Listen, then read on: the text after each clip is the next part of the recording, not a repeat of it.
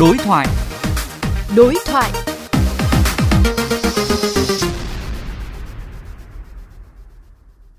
Thưa quý vị, nhóm thanh niên đóng giả Bác Hồ đi vào quán bar trên địa bàn quận Hoàn Kiếm Hà Nội trong đêm Halloween gây bức xúc trong dư luận đã bị công an quận Hoàn Kiếm Hà Nội triệu tập để điều tra làm rõ.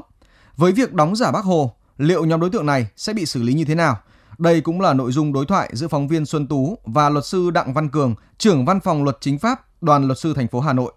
Luật sư có nhận định thế nào về hành vi phản cảm của những đối tượng đóng giả Bác Hồ gây bức xúc trong dư luận những ngày qua? Có thể thấy qua clip hình ảnh có người đóng giả bác Hồ và có những hành vi cử chỉ thiếu chuẩn mực thể hiện một sự cười cợt, thiếu nghiêm túc ảnh hưởng đến hình ảnh của bác Hồ và đặc biệt hình ảnh để xuất hiện vào đêm Halloween rồi là quán bar vũ trường như vậy là hoàn toàn không phù hợp. Tôi nghĩ rằng cơ quan điều tra sẽ sớm xác minh làm rõ cái hành vi, động cơ, mục đích và làm rõ cái hậu quả. Trên cơ sở đó sẽ quyết định xử phạt hành chính hay là truy cứu trách nhiệm hình sự.